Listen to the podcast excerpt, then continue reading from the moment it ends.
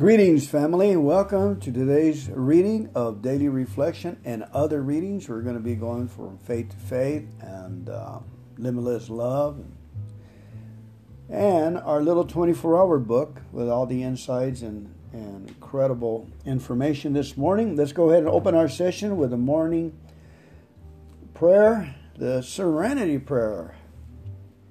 God, grant me the serenity to accept the things I cannot change, courage to change the things I can, and wisdom to know the difference. Remember, it's a grant and it doesn't have to be paid back. God gives it gracefully, graciously. Reading for today, Daily Reflections, Reaching Out, December 14. Never talk down to an alcoholic from any moral or spiritual hilltop. Simply lay out the kit of spiritual tools for his inspection. Show him how they work with you. Alcoholic Anonymous, page 95. When I come into contact with a newcomer, do I have a tendency to look at him from my perceived angle of success in AA? Do I compare him with the large number of acquaintances I have made in the fellowship? Do I point out to him a magisterial way the voice of AA? What is my real attitude towards him? I must examine myself whenever I meet a newcomer to make sure that I am carrying the message with simplicity humility, and generosity. The one who still suffers from the terrible disease of alcoholism must find in me a friend who will allow him to get to know the AA way.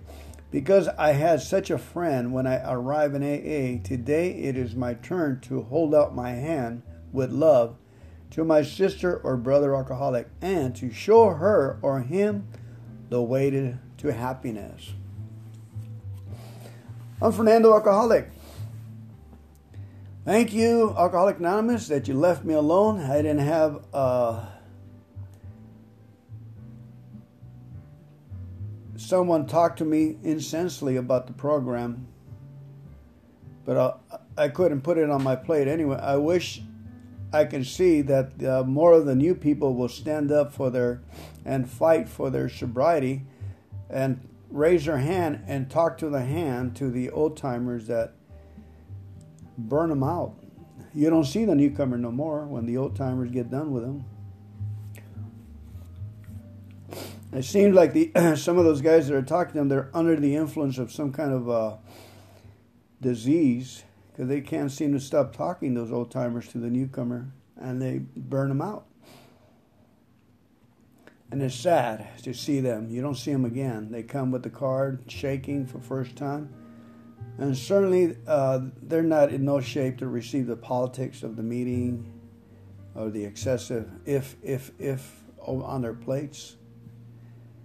Uh, or they say um, there's no must in AA.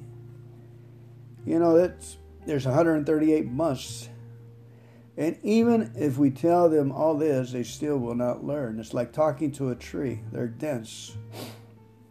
I pray that I do not become dense. I probably am some dense. You probably want to set a fire under me. but what's in your hopper? What is in your hopper? What is in my hopper? I was asked. Well, you guys, through observation, know what's inside my hopper. It doesn't take rocket science that I'm here and I want to grow like a sequoia tree. Anyway, our attitude towards the newcomer is to tell them uh, if anyone uh, keeps talking towards you and you had enough, raise your hand and say, Talk to the hand, dude. You know, have the stone face. Protect, let us protect our sobriety from others who are trying to explain God to us, explain the program to us. We have not chosen that person. Anybody that volunteers themselves to talk to you excessively without your permission, let us stand up to that. It happens a lot in the sharing. People are giving advice and they don't they do not have the courage to talk about their own lives or there used to be a song in the 60s, you know, uh, you can't even run your own life. How can you try to run mine? All right, let's move on. We're Thank you so much for listening today, December the 14th, reaching out. We switch gears here.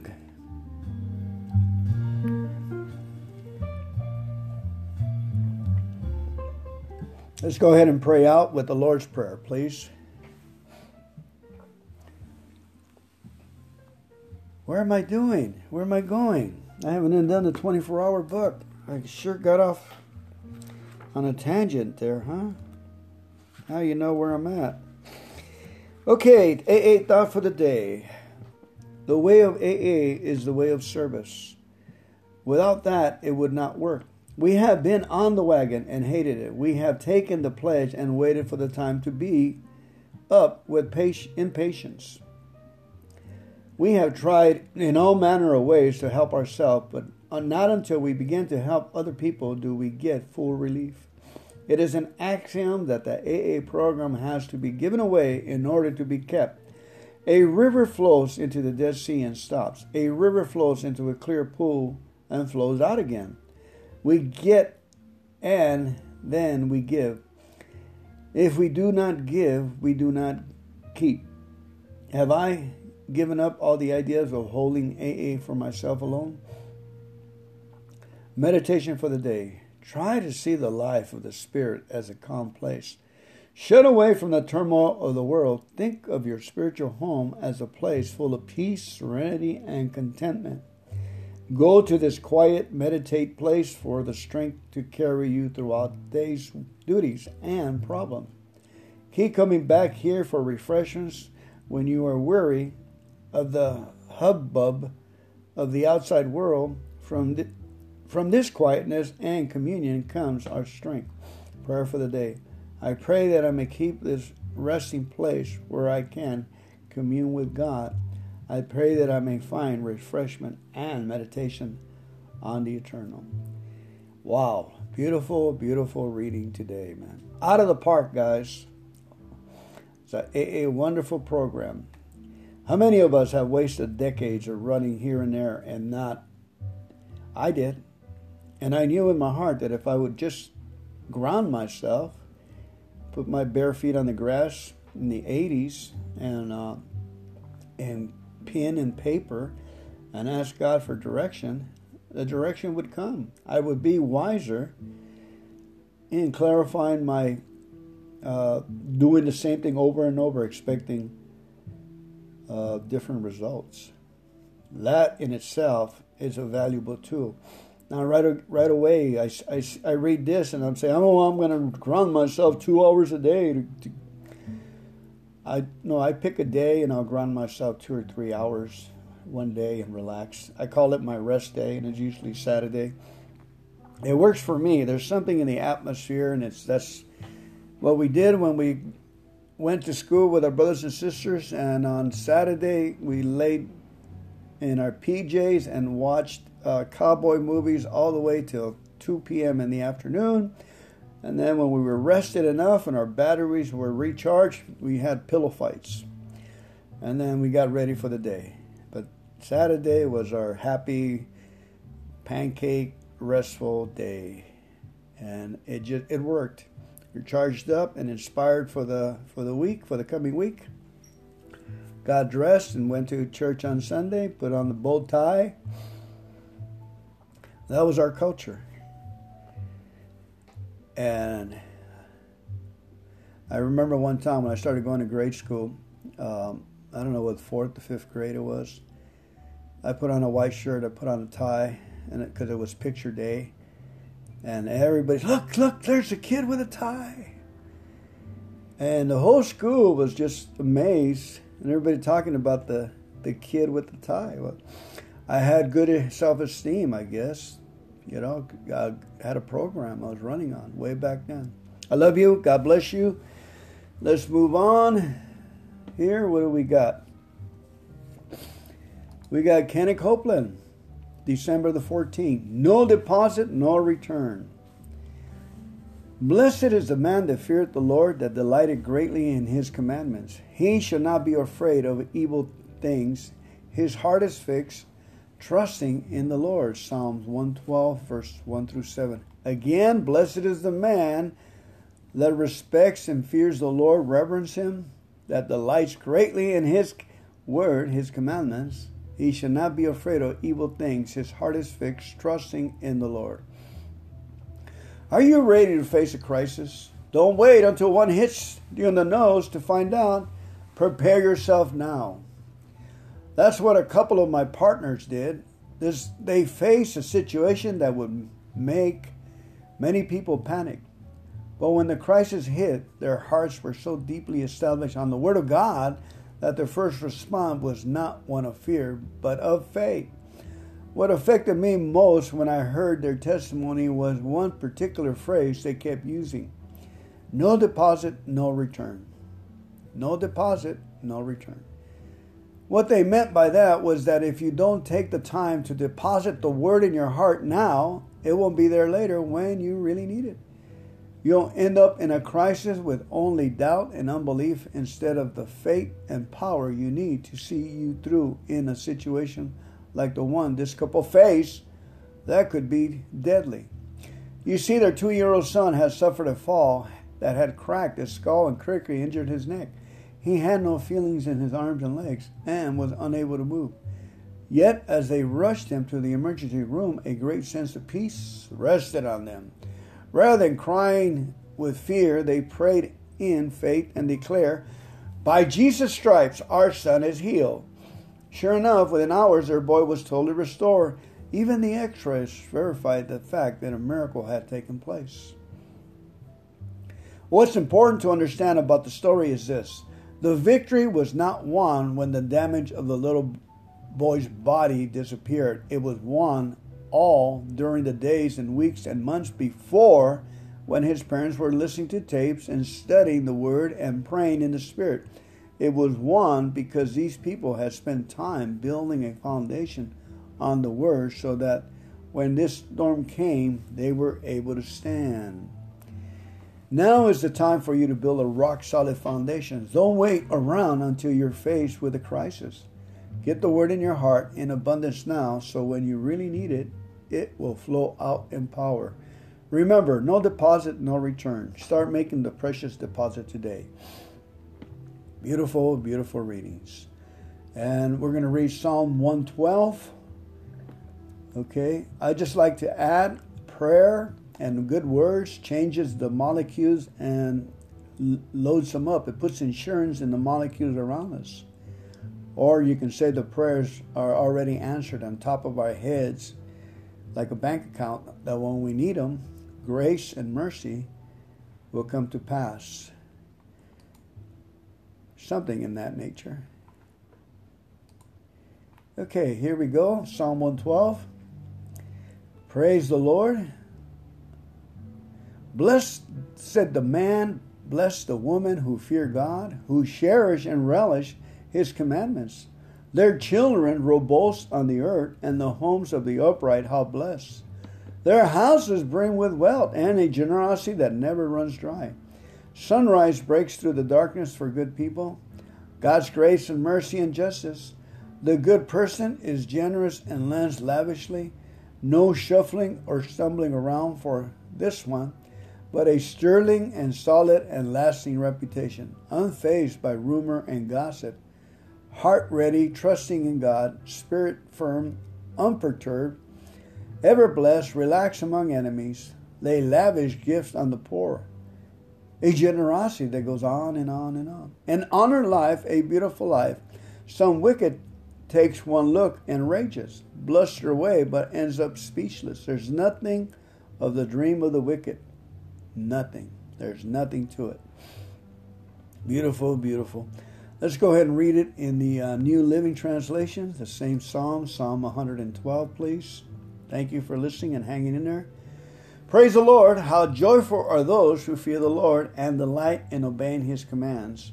Their children will be successful everywhere. An entire generation of godly people will be blessed. They themselves will be wealthy, and their good deeds will last forever. Light shines in the darkness for the godly. They are generous, compassionate, and righteous. Good come to those who lend money generously and conduct their business fairly. Such people will not be overcome by evil. Those who are righteous will be long remembered. They do not fear bad news. They confidently trust the Lord to care for them. They are confident and fearless and can face their foes triumphantly. They share freely and give generously to those in need. Their good deeds will be remembered forever. They will have influence and honor. The wicked will see this and be infuriated. They will grind their teeth in anger. They will slink away, their hopes thwarted.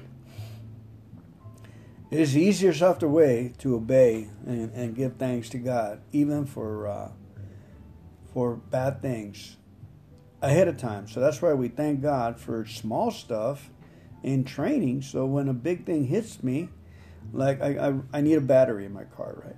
I thank God, thank God, thank God. I do it so maybe I can. Uh, someone happen to have a free battery somewhere. Okay, I give God a few days, like this uh, guy that was homeless um, and living in the cold, three years next between two buildings, and I gave him a few dollars. Two in the morning, I'm delivering milk to the store, and he says, he says, when you pray, he goes, give God three days. He goes, when I p- pray for a pair of shoes, he goes, give God's busy. He's taking care of all these people moving around here and there and everything like that. Give him a chance. Three days, folks. Ha ha. Education out in the streets with the real people. when I shook his hands, his hands were calloused like a bricklayer. Just incredible amount of callous all around. What fortitude, huh? all right, let's go ahead and read one more reading and we're done. Thank you for hanging in there with me. Limitless Love, December 14. Merry Christmas, by the way. I love you. This is by Gloria. it says, Make an active effort to be kind. Proverbs 24 17. Rejoice not when thy enemy falleth, and let not thine heart be glad when he stumbleth, lest the Lord see it and it de- de- be please him. This pleases him. Proverbs 24 17. hey, that's a tough verse there. But we got to be obedient, you know, compassionate, even if our enemy should fall. Actually, his own words will get him. Here we go.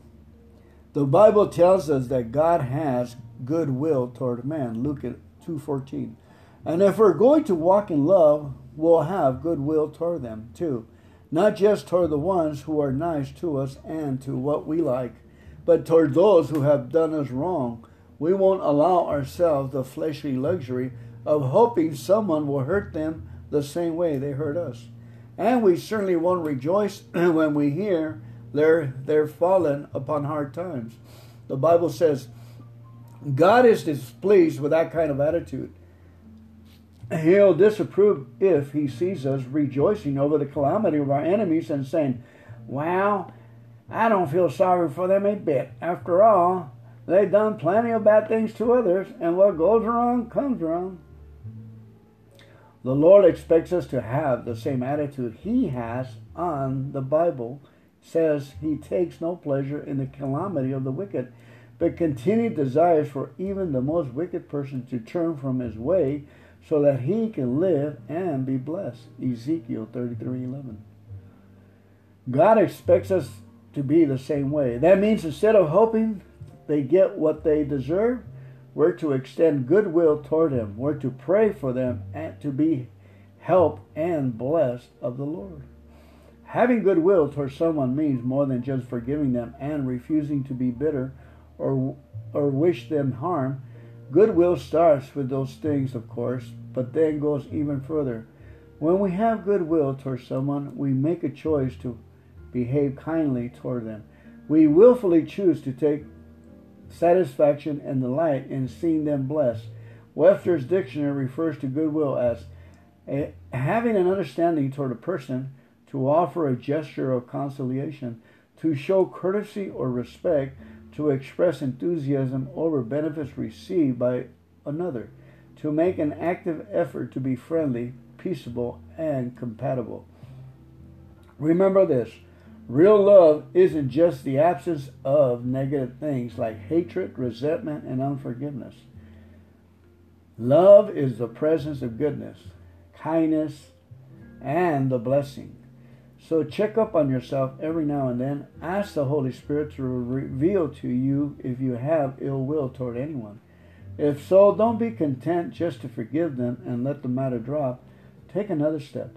Let the Lord show you something loving and kind you can say or do for that person. Make an active effort to be courteous and friendly to them.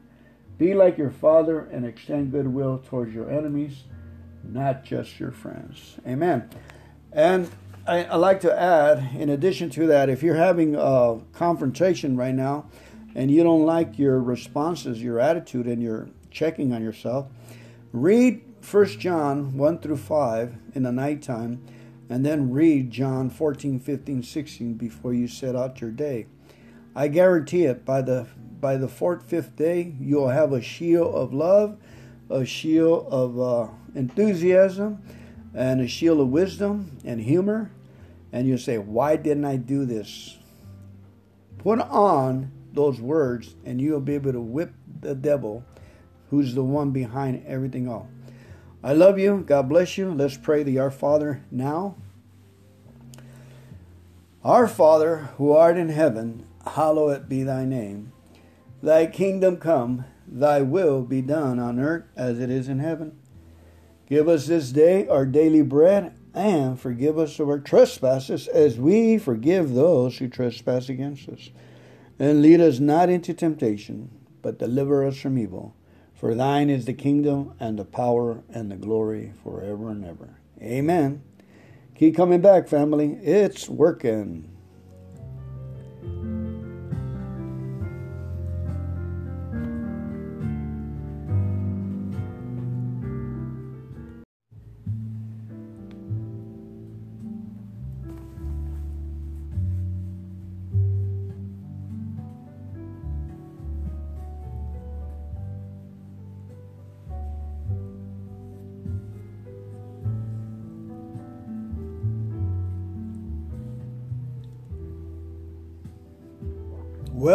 To today's podcast. My name is Fernando, your host, alcoholic, NA, Al Anon, overeaters.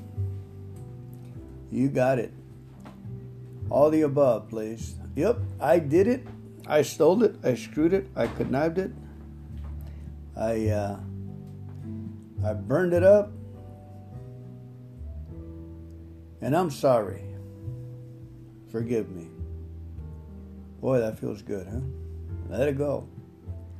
Seem to get contaminated every day with nonsense or wrong thoughts.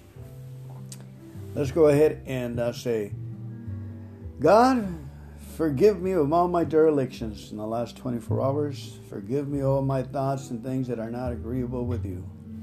Help me align myself with your precious words and ideas.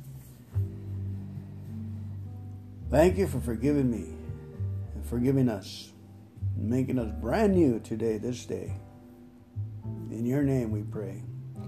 In the name of our higher power, how we understand Him.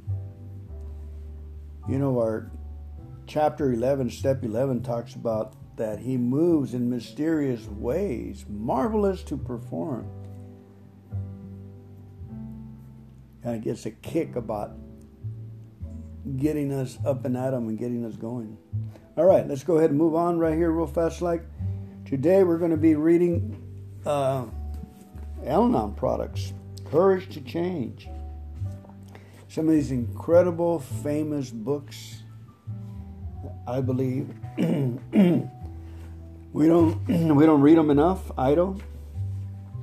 December the 14th, it says, There are many forms of loss, divorce, incarceration, illness, death, even emotional change. When I lost the person I loved more than any in the world, I was more than devastated, and in my grief, I pushed everyone away. Thank God I had been in Al Anon long enough to have awakened that part of myself that wanted help, no matter what happened. And so, in time, I once again began to work the program. with the help of so many wonderful members who had held me and let me grieve in my own way and time, I learned to go back to step one to admit that I was powerless over this loss and that my life was unmanageable. Once more, I saw that the only hope for me lay with a power greater than myself. And step by step, I learned to live with loss, with pain, with despair, until eventually I began to feel alive again. Today's reminder pain and loss are part of life. No matter what I do, I will not be able to change the fact. But with the fellowship to support me and the steps to guide me, I will be able to face and grow through anything that comes my way. And from In All Our Affairs, the pamphlet says, The foundation I have developed in the program not only makes me grateful when things are going well, but also makes me realize that the program works especially when things go badly. Fernando, grateful member of Al Anon, what is in your hopper?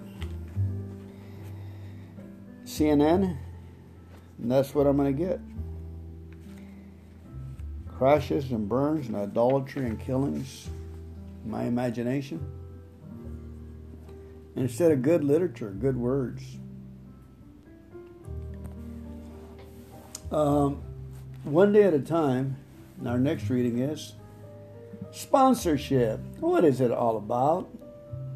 Is the title of a booklet available to any member? This is a new thought to many of us. We may doubt we're strong enough in the program. We may think we haven't time to take on someone else's troubles.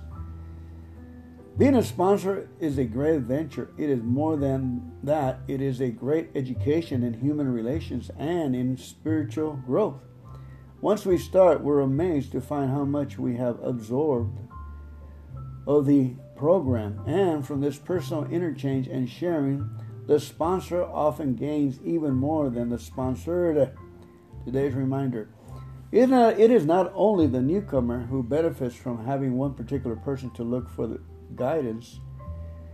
Even the old timer in the program may find that another member with different and perhaps better insights can be of immense help.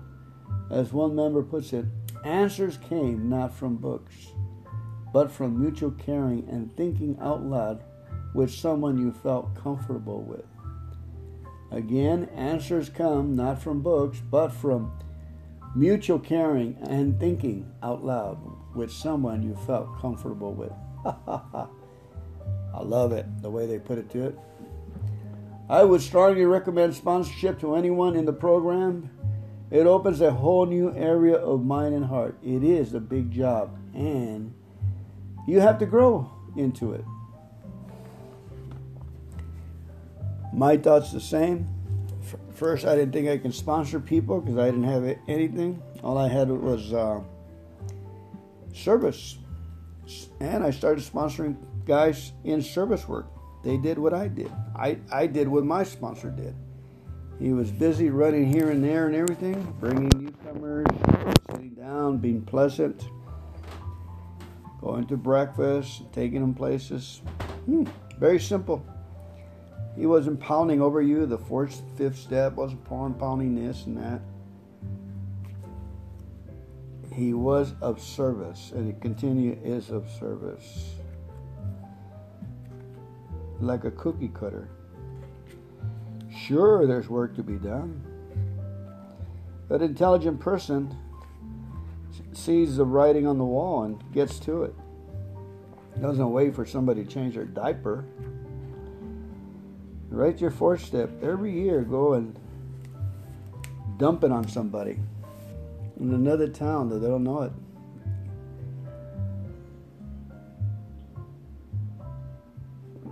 My my uh, December is a good time to dump it and clean up.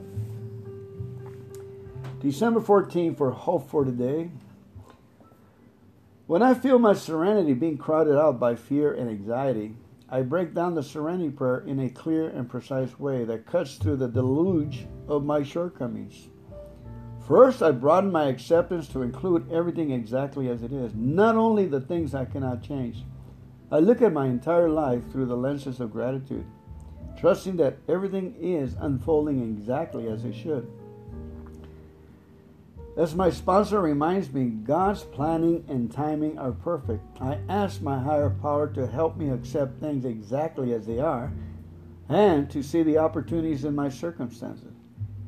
Asking God for courage to change the things I can is dangerous for me at times if I'm not careful. I overwhelm myself with all the various things I could change. And I become paralyzed by inaction. It helps me to pray for knowledge of exactly what God wants me to change at any given moment. I think of the things I can change as the things God wants me to change. Asking for wisdom to know the difference can provoke my perfectionism. I yearn to know exactly what God wants me to change. I don't want to make any mistakes. To regain perspective, I remind myself that everything is already in God's hands and that decision making is a self correction process. Wisdom is something I sense in my gut. If I change something and still don't feel right, I go through the process again until God's will becomes clear to me. Thought for the day. How deeply and broadly do I apply the surrendering prayer to my life? I ask God for direction and wait, placing the problems in His hands. I ask for clarity in what I must do. He gives me clear direction. And that's on Having Had a Spiritual Awakening, page 40. I ask God for directions and wait, placing the problem in His hands. I ask for clarity in what I must do. He gives me clear direction. I'm Fernando. I am a, a member, good member standing. I'm a secretary. Yada, yada, yada. Coffee maker. How deeply and broadly do I apply the surrendering prayer to my life? I think my problem is in waiting. I was thinking about all the 1980s and 90s, the decades that just went without waiting, frantically running from here to there, pay the bills, get the kids, do this, do that, be of service, and and not waiting. I just knew in my heart that if I would wait and uh, put a stake on the ground on one day a week with pen and paper and ask God for direction and wait, I would have probably save 20 years of running around. Placing the problems in His hands clearly and clearly waiting to see what I must do and thinking. He just thinking for one day a week, planning they say that we spend more time planning a two week vacation than we do our careers, our lives. You know, everything is by chance. Or even our education and what, what's in our hopper. What's in your hopper? May I look into your hopper? I was in a seminar once, and uh, it wasn't. It was. Uh, it was. Uh, where they sell soap. You know what company it is. And the lady there, she started talking. It was very comical, you know. She started talking about um, purses to the other ladies. You know how big the purses were, and then she said, uh, "Anybody got a big purse I can show the crowd?" And there was a big, you know, people had you know, gallon-sized purses, big purses, you know, ones you can put even a, a small stereo in their boombox. And she and she had her husband go and pick out three or four of them so she can show the crowd on the stage. And as she lifted each one, she said, "Look at this one, look at that one," and then she started uh, going through the contents and, and, and, pulling out the stuff in there and what was in there. And because we were uh, uh, perfume and soap and this and uh, jokingly she was find, trying to find um, you know uh, just bring out into the light what was in there. If there was a bottle of booze it came out if there was a bottle of uh, something you know that or anything even a change of clothes that was funny it was hilarious Anyway, I got off track. Thank you very much for listening today to our readings. Let's go ahead and pray out with the Lord's Prayer. Our Father, who art in heaven, hallowed be thy name. Thy kingdom come, thy will be done on earth as it is in heaven. Give us this day our daily bread, and forgive us our trespasses as we forgive those who trespass against us. Lead us not into temptation, but deliver us from evil. For thine is the kingdom, and the power, and the glory forever and ever. Amen. Keep coming back. It's working.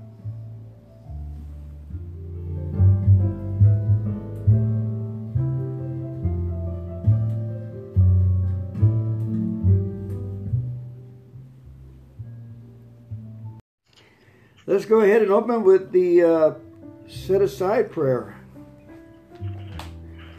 God, I set aside everything I know about you, myself, my fellow man, and this program for a fresh new revelation in you about myself, my fellow man, and these 12 steps that I may be better of service in Jesus' name.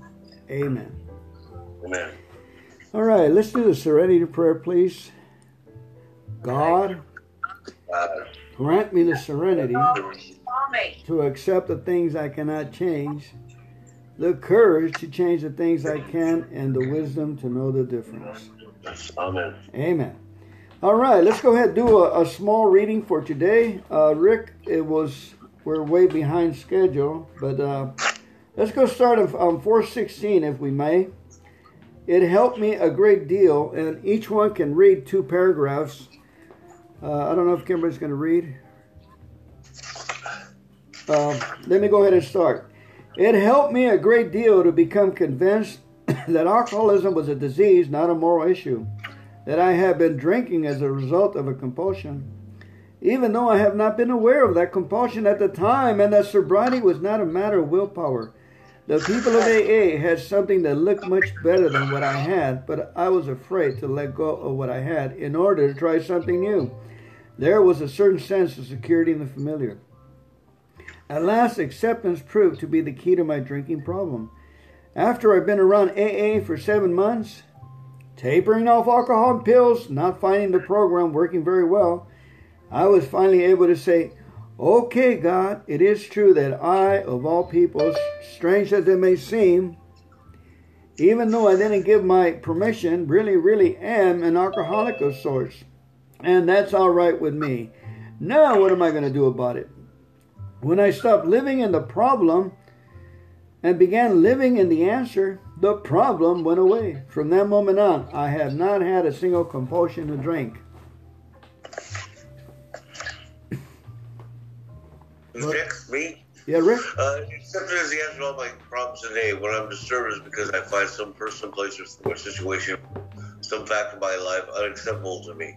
I can find no serenity until I accept that person, place, or situation, thing or situation as being exactly the way it's supposed to be at the moment.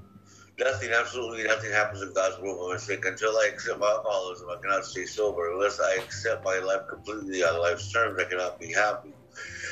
I need to concentrate not so much on what needs to be changed in the world, what needs to be changed in me and my attitudes. Shakespeare said, "All the world's a stage, and all the men and men, well, the men and women are merely players." He forgot to mention that I was a true critic. I was always able to see the flaw in every person, every situation, and I was always glad to point it out because I knew he wanted perfection just as I did. AA acceptance has taught me that there's a bit of good in the worst of us, a bit of bad in the best of us, and we're all children of God, and we each have the right to be here. When I complain about me, about me or about you, I'm complaining about God's handiwork. I'm saying I know better than God.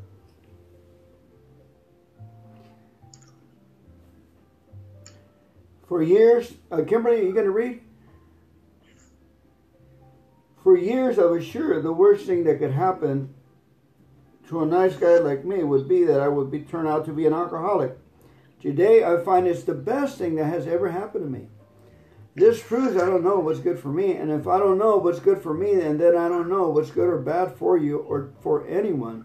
So I am better off if I don't give advice, don't figure I know what's best, and just accept life on life terms as it is today, especially my own life as it actually is. Before AA, I judged myself by my intentions, while the world was judging me by my actions.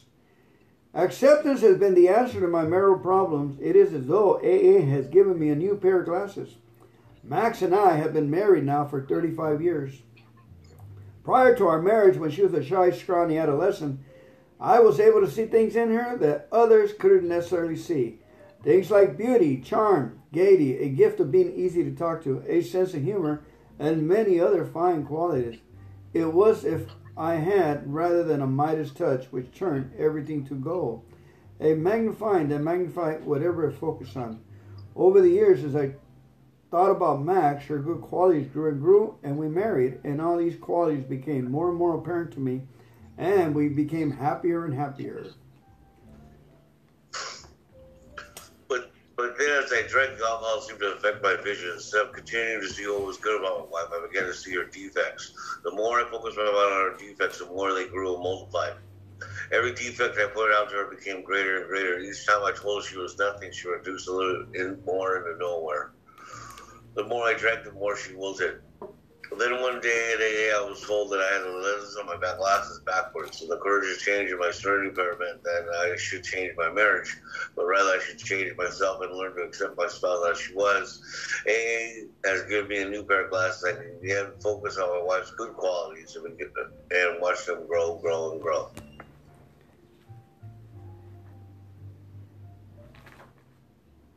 I can do the same with an AA meeting. The more I focus my mind on its defects, late starts, long drunkalogs, cigarette smoke, the worse the meeting becomes. But when I try to see what can I, I can add to the meeting, rather than what I can get out of it, and when I focus my mind on what's good about it rather than what's wrong with it, the meeting keeps getting better and better. When I focus on what's good today, I have a good day. And when I focus on what's bad, I have a bad day. If I focus on a problem, the problem increases. If I focus on the answer, the answer increases. Page 420, please. Perhaps. Perhaps the best thing of all for me is to remember that my serenity is inversely proportional to my expectations. The higher my expectations of Max and other people are, the lower is my serenity. I can watch my level rise when I discard my expectations, but then my rights try to move in and they too can force my serenity level down. I have to discard my rights as well as my expectations by asking myself, how important is it really? How important is it compared to my serenity, my emotional sobriety? And when I place more value on my serenity and sobriety than anything else, I can maintain them at a higher level, at least for the time being. Accepting is the key to my relationship with God today. I never just sit around doing nothing while waiting for him to tell me what to do. Rather, I do what is in front of me that needs to be done and leave the results up to him, however it turns out. That's God's will for me. I must keep my magic, magnifying mind on my acceptance and off my expectations. For my serenity is directly proportional to my level of acceptance. When I remember this, I can see I've never had it so good. Thank God for AA. Page 552, please. He said, in effect, if you have a resentment you want to be free of, if you will pray for the person or the thing that you resent, you will be free. If you will ask in prayer for everything you want for them, for yourself to be given to them, you will be free. Ask for their help, their prosperity, their happiness, and you will be free. Even when you don't really want it for them and your prayers are only words and you don't mean it. Go ahead and do it anyway. Do it every day for two weeks, and you will find you have come to mean it and want it for them. And you will realize that where you used to feel bitterness and resentment and hatred, you now feel compassionate, understanding, and love. It worked for me then, and it worked for me many times since. It will work for me every time I'm willing to work it. Sometimes I have to ask first for the willingness, and two always come. But because it works for me, it will work for all of us. And another great man says, the only real freedom a human being can ever know is doing what he got to do because he wants to do it. This great experience has taught, released me from the bondage of hatred and replaced it with love. It's just really another fermentation of the truth I know. I get everything I need from Alcoholics Anonymous, and everything I need I get. And when I get what I need, I rarely find that it's just what I wanted all the time. Page 100, please. Both you and the new man must walk day by day in the path of spiritual progress. If you persist, remarkable things will happen. When we look back, we realize that the things which came to us when we put ourselves in God's hands were better than anything we could have planned. Follow the dictates of a higher power, and you will presently live in a new and wonderful world, no matter what your present circumstance. Page 83, please.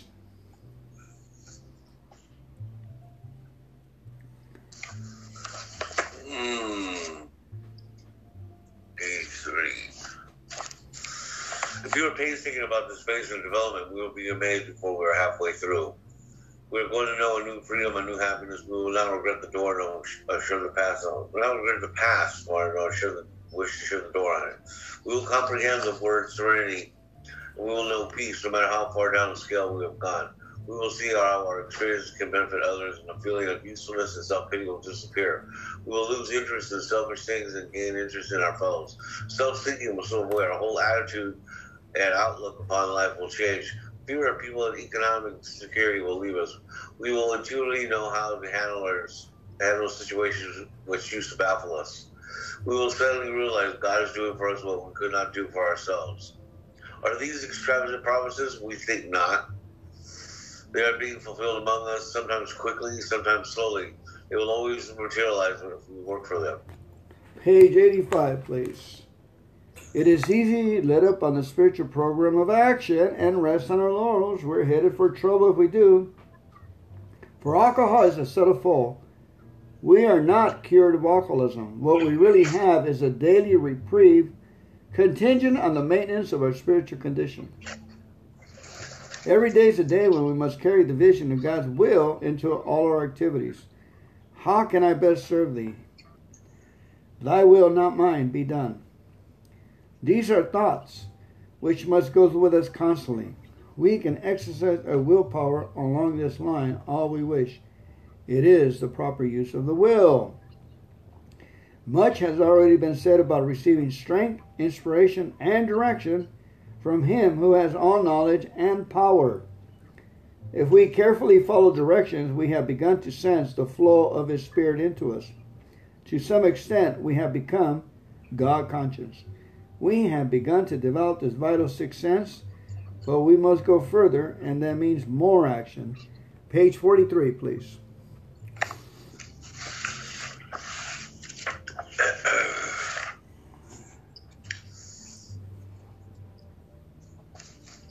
Once more, the alcohol at certain times has no effect on the mental defense against its first string. Except for a few rare cases, neither nor any other human being could provide such a defense. This defense must come from a higher power. The end. Beautiful, beautiful. Thank you so much for helping me read. I got a little quotation from a book called Hope for Today from Al-Anon. It says, I ask God for direction and wait. Placing the problem in his hands, I ask for clarity in what I must do.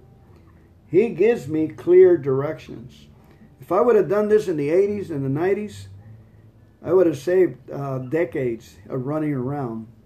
Again, I ask God for direction and wait, placing the problem in His hands. I ask for clarity in what I must do. He gives me clear direction.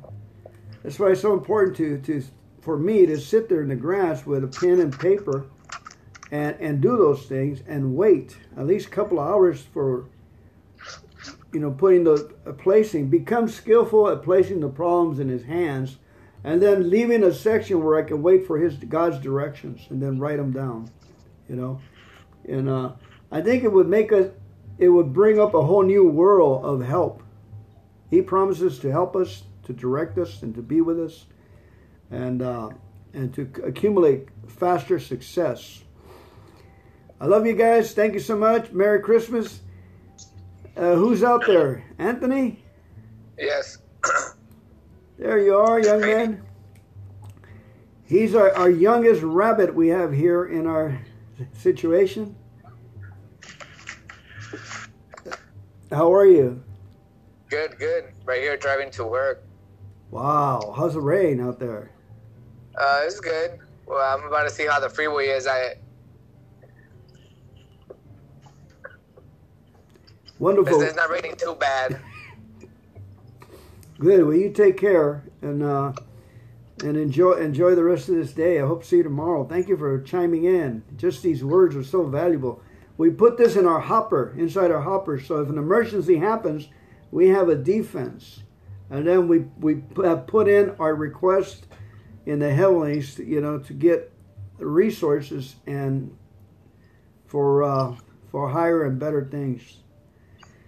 This is a good insurance policy. Thank you. Hey, Rick, Yeah. thank you so much for being consistent and persistent. I'll see you guys tomorrow, and God's willing. All right, guys. All right, take care. Take care. Bye, Anthony. Bye, Rick. Bye. Let's go ahead and pray out with the Lord's Prayer, please. Our Father, who art in heaven, hallowed be thy name. Thy kingdom come, thy will be done on earth as it is in heaven. Give us this day our daily bread and forgive us our trespasses as we forgive those who trespass against us. Lead us not into temptation, but deliver us from evil. For thine is the kingdom and the power and the glory forever and ever. Amen. Keep coming back. It's working. Reading from Chicken Soup for the Recovering Soul, page 96. My little yellow room, my higher power built. There's a quote here by Ralph Waldo Emerson. It was high counsel that once I heard given to a young person always do what you are afraid to do. It was high counsel. Always do what you're afraid to do. This is come to us from Shannon. For a long time, I thought the little yellow room was a recurring dream. In the dream, I entered a tunnel and scrambled forward on my hands and knees like a child climbing up a slide. At the end of the tunnel was a small square opening, about the size of a doggy door, big enough for only my child sized body to fit through. Once I made it through that opening, there was always a sense of relief. I had made it, once again, to my little yellow room. The room was the size of a small powder room, painted a pale yellow, the color of cool sunlight, on an early summer morning. Before anyone is awake, there was no fixtures or furniture, but there was a ledge that I always climbed to sit upon. Besides the ledge, there was a window with pretty ruffled curtains blowing in the breeze. Throughout my childhood and into my adult years, I remember these recurring dreams and sometimes wonder what they meant. They seemed more real to me than any of my other dreams, and other than a few repeated flying dreams, which differ from one to another, they were the only dreams my mind returned to, and time again. The little yellow room dreams were always the same, and the room never varied. I always sat beside the window and waited in peace. The year my daughter turned five, I started having flashbacks about what happened on the other side of the small square room to my little yellow room. I learned that the years that survivors of childhood sexual abuse often remember their abuse when their children reach the age that they were when they were abused started. I also learned the real reason behind my lifelong struggle with depression and compulsive eating. My mind had been at war with these memories for two decades. I learned that when physical trauma is too harsh to face, the mind protects itself and finds ways to leave the body behind. I learned that the little yellow room was not a dream and that psychologists called it dissociation. After three years of therapy and the support of a loving and wonderful husband and best friend, I found Overeaters Anonymous, a 12 step program for compulsive overeaters that treats overeating as a physical, emotional, and spiritual illness. I attended online meetings and found an email sponsor who would help me work through the steps. I wrote down every bite, I ate and practiced abstinence. 12 little steps seemed like a quick fix. I needed to cure my eating problem. The first step was easy. I had known I was powerless over food for many years, growing up in a family of alcoholics and drug addicts. I knew to stay away from those drugs, but I had convinced myself that food was a safe way to numb the pain and stuff the memories. The second step said I had come to believe that a power higher than myself could restore me to sanity. I was less sure about the step, but I certainly hoped there was. I was thrilled. The 12 steps were a breeze. I beat down from a size 18 to a size 8 in no time. Step 3, however, brought me to a sudden halt. Step 3 said I was to make a decision to turn my life and my will over to God as I understood Him. I couldn't do it. Couldn't even say the words. Unlike the second step, I didn't even hope for it. I thought about the years of Sunday school, the little girl who showed up every week but was afraid to speak. Why hadn't anyone noticed? I thought about the church I belonged to when I first remembered the abuse, the grown woman who was moved to tears nearly every week and who once even had to leave the chapel mid-sermon to compose herself. Why hadn't anyone reached out for to comfort me? I thought about the horrors that went on behind the little square door. Why had God allowed that to happen to me? I was stuck. I knew if I were to progress in these steps, I would have to examine my relationship with God. Step three said to turn my life and will over to God as I understood Him. I didn't know what I understood. I only knew the sense of panic I felt when I started to think about a relationship with God. my heart raced, my chest hurt, the abuse and the loneliness I felt afterwards taught me not to trust anyone, not even God. How could I turn my life and will over if I couldn't trust? I turn, as I often do, to the pages of my journal. What is my relationship with God? Guard it like with everyone else. Stand behind the yellow line, please. Call me on the phone. Don't talk to me face to face. Guarded. I am afraid, afraid God will hurt me, afraid He will not love me. If I open myself to Him, I am making myself vulnerable to pain again. I handled pain by eating when I was a child. Also, I hid in the little yellow room, hid. The next words seemed to come through me as if someone else was guiding my hand. I wrote quickly without questioning. I hid in the little yellow room, and I know now that this room was built by God. So He is a carpenter after all. God, you built me that room. Thank you. That was a safe place for me to wait. I was stunned. For 20 years, I thought the little yellow room was a dream. Then, for a while, I thought it was some abstract psychological phenomenon, a defense mechanism that happened automatically to protect my psychic from the horrors of abuse. Now, I believe that room was built lovingly for me by my higher power, as if he had come down from heaven with his hammer and nails, some sheetrock, and a bucket of pale yellow paint that looked and felt to me like cool, early morning sunshine on a summer morning before anyone else was awake. Shannon. Beautiful story. Our next story is called Healing Tears. And this one is sent to us by Loretta M.B. Loretta M.B. It says, I had been almost six months, it had been almost six months since our daughter Kendall died at the age of nine. After a five month battle with a brainstem tumor, it was a, a, devastation loss, but with two other children to love and nurture, there wasn't always the time to slip away and let the tears flow. Still not being made of stone, it wasn't easy to hide when the grief rushed in and made its presence known. It was around this time that I became aware that my youngest child, Celestia, was modeling herself after a gesture to urge my husband Paul and me out of our intermittent times of sadness. It was not her job to keep us smiling, and I didn't want her to take on the role of caregiver and keeper of her parents' hearts.